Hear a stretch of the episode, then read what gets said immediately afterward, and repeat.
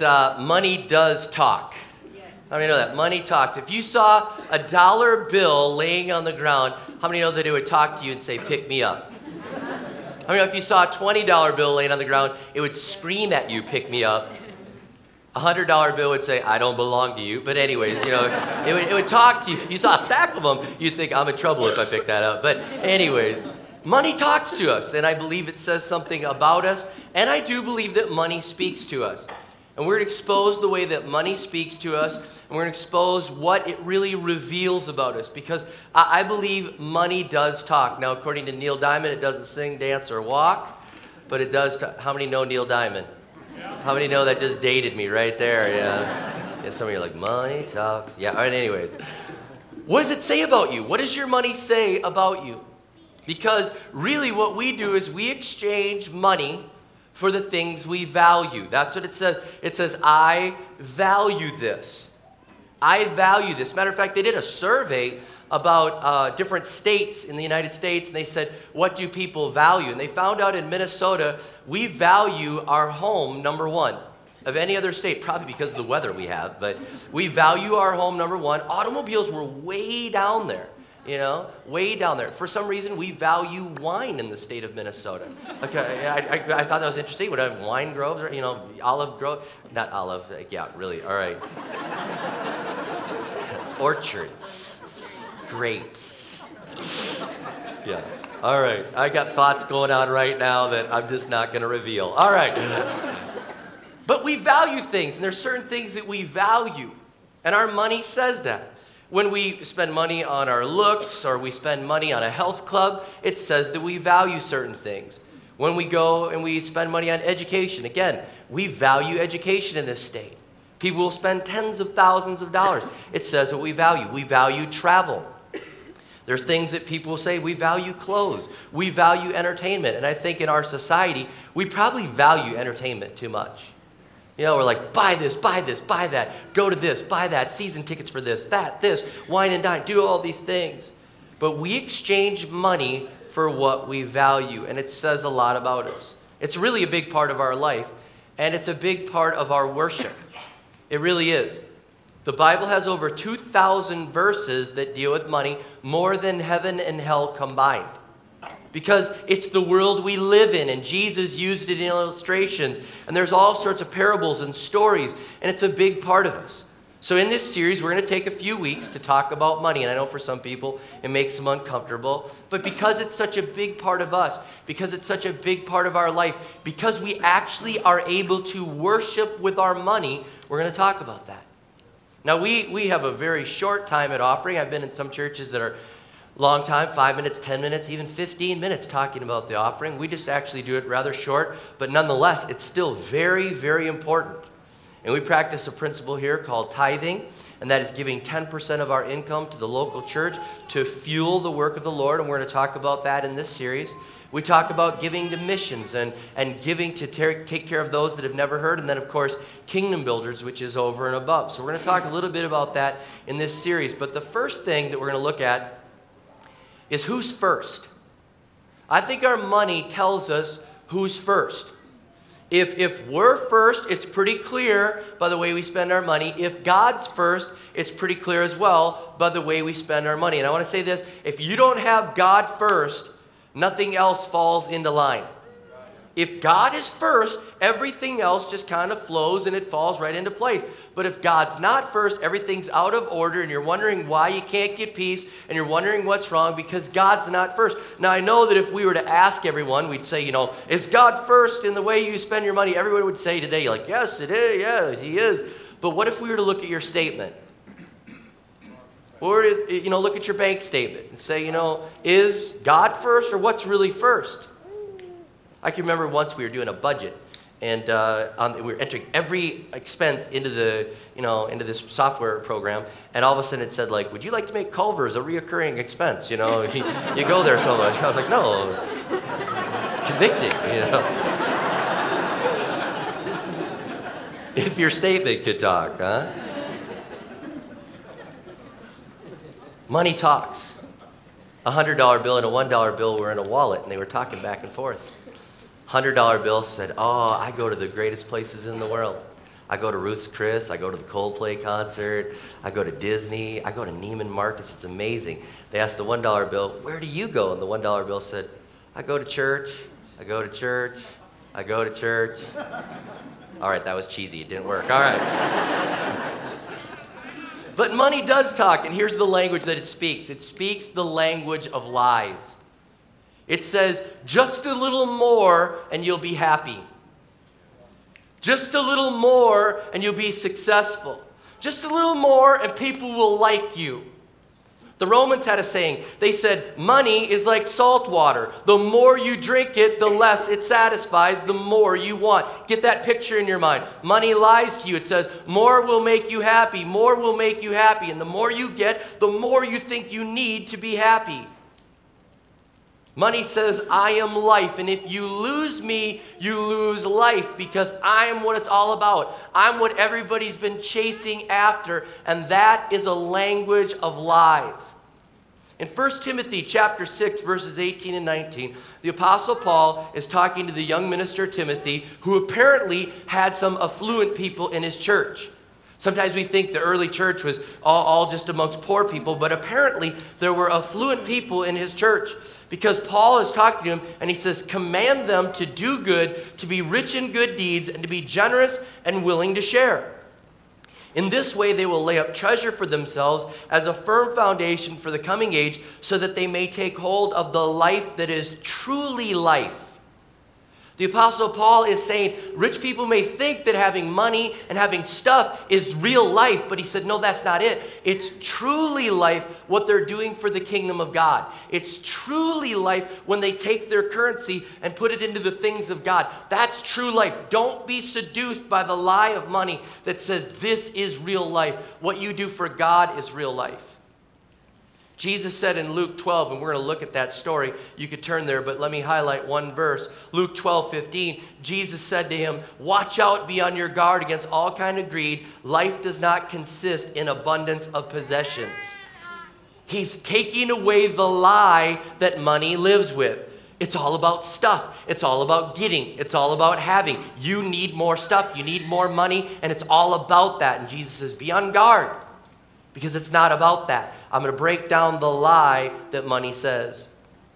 Now, in Luke chapter 12, let me read this story because we're going to learn some things from it. In verse 13, it says, Someone in the crowd said to him, Teacher, tell my brother to divide the inheritance with me.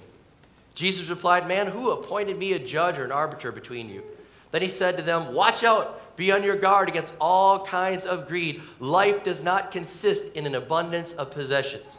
And he told them this parable The ground of a certain man yielded an abundant harvest. He thought to himself, What shall I do? I have no place to store my crops. Then he said, This is what I do I'll tear down my barns and build bigger ones. And there I'll store my surplus grain. And I'll say to myself, You have plenty of grain laid up for many years. Take life easy, eat, drink, and be merry. But God said to him, You fool, this very night your life will be demanded from you. Then who will get what you've prepared for yourself? This is how it will be with whoever stores up things for themselves, but is not rich toward God. All right, let's take a look at this. First of all, the first thing I see is this guy was angry about an inheritance, and money was saying, You need more of the inheritance. You need as much as you can get because it looks like your brother's taking more. And if you don't get what's your fair share, you better let this, this judge decide because you want more money. And money was telling him that I'm more important than this relationship with your brother. And I have seen people, I'll tell you this right now, just a little side note. I've seen people split families over an inheritance. I mean, it's incredible how ridiculous it becomes. It's almost like, I can't believe we were all picking items. It was their turn to pick, and then they picked the crock pot, and we didn't get grandma's crock pot, and now we're mad at them. And I'm thinking, are you kidding me? Just take the George Foreman grill and move on, you know? Seriously. They're fighting over a crock pot. And this guy's fighting over stuff because stuff says, You need me, I'm important, I, it's all about me. And what this guy didn't realize is he really needed a brother in his life, not a crockpot, okay? Money's saying it's all about you, and so they're fighting. And in this moment, Jesus is going and he gives them a parable, a story. He says, This guy is, is rich, and he wasn't condemning that the guy was rich. He wasn't condemning that the guy was a good businessman. I believe that God wants us to be good business people and leaders and be able to take our gifts and talents and leverage them and make money. I believe that's a good thing. Okay? So he wasn't condemning that. But what he was condemning was the fact that this guy was saying, It's all about me. It's all about me. I will take my money and my grain and I'll be, build bigger barns for me so that I can say, Eat, drink, and be merry and party. And it's all going to be about me. It's all going to be about my stuff. It's all going to be about consuming it and spending it on me. And Jesus said this guy was a fool because he was not rich towards God. What does that mean? That means he, he was living for himself instead of saying, I understand there's a day that I'm leaving this earth and there's more to what's here than what I can see. I've got to think about the kingdom of God. I've got to think about those people that are in need. I've got to uh, deny myself instead of indulge myself. I want to be thinking about the things of God, thinking of eternity. And he's saying that's the smart guy. The smart guy says, there's, there's so much here, and I want to remember that God has given me the ability to do this.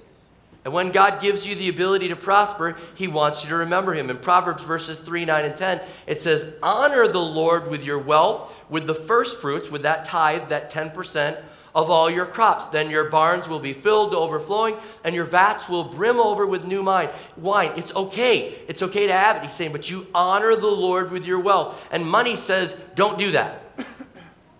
Money lies and says it's not about their, you got to keep it, you got to hold on to it. Build bigger barns for yourself. Uh, buy nicer things. It's all about you. Keep as much as you can. You, as you keep more, you'll have more and it lies to us. And so, even those of us that follow Jesus have to battle this lie. Because do you know that the average family in a church gives about 3% to the work of the Lord? 3%. And so we're hearing messages saying, let's honor the Lord with the tithe, and then let's go from there, and let's try to align our lives. Let's try to bend our lives towards eternity. Let's try to do this. And instead, money says, no, hold on, hold on, hold on. But you hear messages, and you're in church, and you're thinking, I like it. So you do a little bit, and the average family gives about 3%. It's really hard for us when we make more money. If it's not a, a, discipline and you're not aligned with eternity, all of a sudden you start making more money and it's harder to be obedient. John Maxwell, who is a, a friend of mine, he's a famous author, uh, he talked about when he was pastoring. He said that a guy came up to him and said, Pastor, he said, I was making $500 a week and it was so easy to tithe that $50. And he said, now I'm making 5000 thousand a week, and I'm supposed to tithe five hundred dollars. It's it's so much and it's so hard. Will you just pray for me? And John said he grabbed his hand and said, Lord, I pray that he makes five hundred dollars a week so it's easier to tithe. Lord. the guy's like, no, no, wrong prayer. Money lies to us and it says, keep, keep, keep. Now, this rich guy, you know what he should have said? Here's what he should have said God, it's all yours. You have prospered me. You've made me. You give me the ability to breathe. You give me my health, and I'm so thankful. And God, I'm going to give you more. And I'm going to make these bigger barns and these things, but I want you to know that I'm always going to give more to you. And as you increase me, I'm going to keep blessing you. And rather than eating, drinking, and partying, you know what I want to do? I want to go to all sorts of fundraisers, and I want to go to those banquets where people show the lives that were changed. And instead of partying with the party animals, I want to party with people that, orphans, and people whose lives were redeemed because of my giving. Those are the parties I want to go to, God. And I want to be part of that. And I want to give and give. And God, as you give me more, I'll build bigger barns and I'll keep funneling more money to you. Man, totally different. Totally different. That's being rich towards the things of God. Now, realize again, money does not satisfy. I know that it's such a deep lie that we've grabbed hold of. So I've got another story from the Bible for us in Matthew 19. If you have your Bibles, you can turn with you there. Matthew 19, verse 16 through 26. This is a rich guy coming up to Jesus. He says, Just then a man came up to Jesus and asked, Teacher, what good thing must I do to get eternal life? Why do you ask me about what is good? Jesus replied, There's only one who's good. If you want to enter life, keep the commandments. Which ones? He inquired. Jesus replied, You shall not murder, you shall not commit adultery, you shall not steal, you shall not give false testimony, honor your father and mother, and love your neighbor as yourself. All these I have kept, the young man said. What do I still lack? Jesus answered, If you want to be perfect, go sell your possessions and give to the poor, and you will have treasure in heaven. Then come follow me. When the young man heard this, he went away sad because he had great wealth. It's an interesting story here. It's an interesting story, and I don't think we catch this in the story. I think we're so consumed with the fact that Jesus asked him to sell everything, and we're so consumed with the fact that he walked away sad that we miss it. This guy was rich. This guy had it all, and yet he was missing something. Catch that. I don't care how rich you are in this world, if you don't have eternal life, if you don't have Jesus, you're still missing something. Okay? It, uh, we, we hear the lie money will make me happy. If I only had more money, if I only had more money. And this guy had it all and he was feeling lost. He felt left out. He was missing what he really wanted in his life purpose and meaning and something beyond the here and now. And, and money doesn't satisfy. Money doesn't meet all of our needs. If, if it did, this guy would have never come to Jesus. He would have saw Jesus and thought, crazy preacher? Crazy people living for whatever? Don't they know money is the answer? Money is the answer. But there was something in him that made him go to Jesus and talk to him. And money is not the answer because if it was, Hollywood would have the best marriages. You'd be watching ET and they'd be saying, celebrating 50 years instead of like five weeks ago they got married and now they're divorced. You know what I mean? It'd be totally different. We'd all be like, I want to be like the Kardashians instead of ooh, all right? You know, right? Because money doesn't satisfy. It doesn't bring you the happiness. I mean, Hazelden is full of rich people that are trying to break the habit of drug addiction because they have all the money in the world and they don't know what to do and they get sucked into things because they're looking for purpose. They're looking for the real meaning. Money doesn't satisfy. And if God's first, your money will follow. Here's what happens when you have an encounter with God, all of a sudden something happens to your whole life. It happens to your whole life. Matthew 13, verses 44 through 46. The kingdom of heaven is like treasure hidden in a field. When a man found it, he hid it again, and then in his joy went and sold all he had and bought that field. Again, the kingdom of heaven is like a merchant looking for fine pearls. When he found one of great value, he went away and sold everything he had and bought it. And don't miss, it says, in his joy, when you find God, when you find a relationship with Jesus Christ, in your joy, you want to follow him. And in your joy, you want to do something for him. And in your joy, it affects every area of your life. And you've got to break free from the lie about money. And nobody forces anyone to give around here. There's no cover charge. One time a guy came up to me at church, he was new, and he goes, What's the cover charge? I said, You're new here, aren't you? Welcome. Yeah. There's no forcing. It's in our joy we give. In our joy, we do this. And in our joy, we exchange what we have to live for eternity and not for the lie that money says. When God has an encounter with people and they have an encounter with Him, something happens to the way they give. In Genesis chapter 4, Cain and Abel. Abel is in love with God and he gives the best, his first fruits, his tithe and he's in love. Cain is kind of like, well, God, I'll just give you a little something. I think I'm supposed to do a little offering here. I'll give you the leftovers, whatever, 3%, you know. And God's like, I'm not accepting that. I accept his because he really loves me and he understands that. And I've got all of them. I'm first, but with you, I don't accept it. In Genesis uh, chapter 14, Abraham has an experience with God, and he says, 10% of everything I have, I'm given. I'm doing this. I want to honor God. Jacob in Genesis 28 has an encounter with God, and he's like, from here forward, I'm given 10% of everything. God, you're so good. Mary in John chapter 12 pours out the perfume on Jesus' feet. Why? Because she's an, had an encounter with God. And in her joy, she counts the privilege to prepare his body for burial and pours out perfume that was worth one year's wages. Think about that. One year's wages. Why? Because she has had an encounter with God and it affected everything about her. Zacchaeus in Luke 19. Let me read it for you. Zacchaeus has an encounter with God, and it says, But Zacchaeus stood up and said to the Lord, Look, Lord, here and now I give half my possessions to the poor, and if I've cheated anybody out of everything, I'll pay back four times the amount. Jesus said to him, Today salvation has come to this house because this man too is a son of Abraham. He's saying, Wow, look at the way this guy wants to part with his money. His money was his God, but now I'm his God. Now I'm in first place. And this guy's willing to give half of his money away to the poor, and anybody that cheated him is getting back four times. How many want like a Zacchaeus revelation on somebody that ripped you off someday, right? You want to like pay me back four times. Show me that you're really saved. All right. John the Baptist, when he was preaching, repent, repent, people would go and be water baptized. And they'd come up and they said, John, how do we show people that we've really had a change of heart? You know what he said? All three things that he said dealt with money. He said, everybody give some money to the poor and take care of them. He said to the tax collectors, stop ripping people off and pay back people what, they, what you owe them. And he said to the soldiers, he said, be content with your wages and don't force people to give you more. Be content with where God has you. All three things dealt with money. Now, he could have said, okay, in order to show that you're really a follower of God right now, pray two hours a day. Faithful attendance at the synagogue for one year, get your badge, and you'll, you know, we'll know. But he says everything that he said dealt with money. Why? Because so, for so many, money is in first place and it needs to be moved down. It needs to be seen as a tool that God can use. We need to break free from that lie and say, God, you're in first place. I honor you.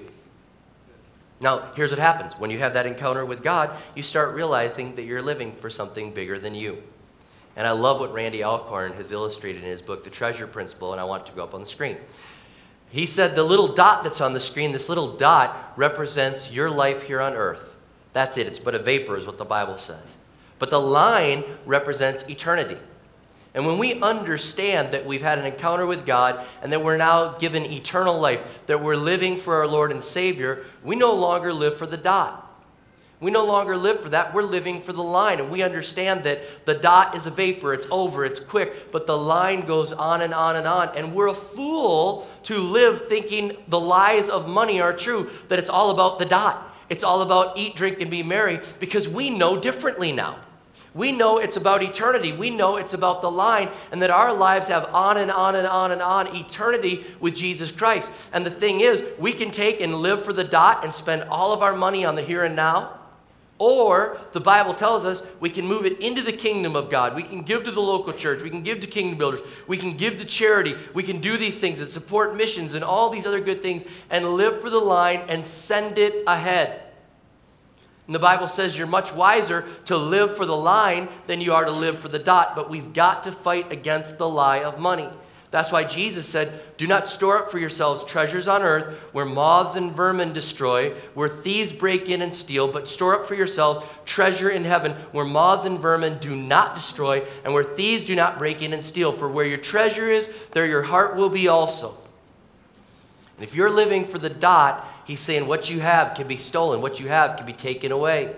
But if you're living for the line, he said it's secure it's secure, and that's the way you should be living. But you've got to break free from the lies that money speaks to you over and over and over again.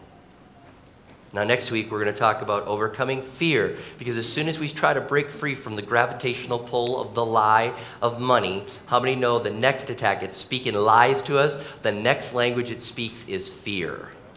We're going to look at that next week, but I want to tell you about one thing you can do and a very practical thing. If you've been listening to the lies of money, and you've listened to these lies like, I need to buy it, it's on sale. Look at all the money I saved. I need to buy this on credit because it will build my credit rating. It's buy one, get one free. I need two of those.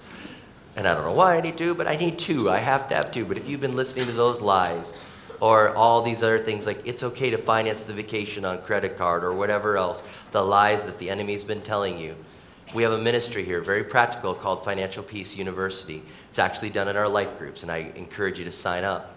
It's something where you can break free from the lies. We're going to preach the truth, and we're going to give you practical help to break free from the lies because I believe God has a greater purpose for our finances, a greater purpose for us to be living for. It's the line and not the dot. So, Lord Jesus, I pray right now that you would help us to live for the line to live for eternity? What is our life in, in comparison to eternity? And yet, the lie of money says it's all about now. Chase it, get it while you can. Eat, drink, party, buy, do whatever you can. But deep within us, we know the Spirit of God says, I've created you for more than that. And when we have an encounter with you, when we make you our Lord and Savior, truly, it's in joy that we give. But those lies are so strong And I'm praying, God, that we could break free from those lies and start to honor you in obedience. Starting with that Old Testament minimum of 10% and going from there, realizing that we are so prosperous, we have been so blessed, we will realign our life to live for the line and not for the dot. So I pray that, Lord. I pray that people need help, they'd join those groups, they'd read the resources and books, and they'd break free from the lies that money has been speaking to them. And I thank you for that, I pray that as we grow in our wealth, we'd be rich towards the things of God, rich towards the things of God. Leveraging our ability to earn to give more, leveraging our, our ability to earn to be kingdom builders, leveraging our ability to earn to celebrate with those that are the least of these. In Jesus' name I pray. Amen.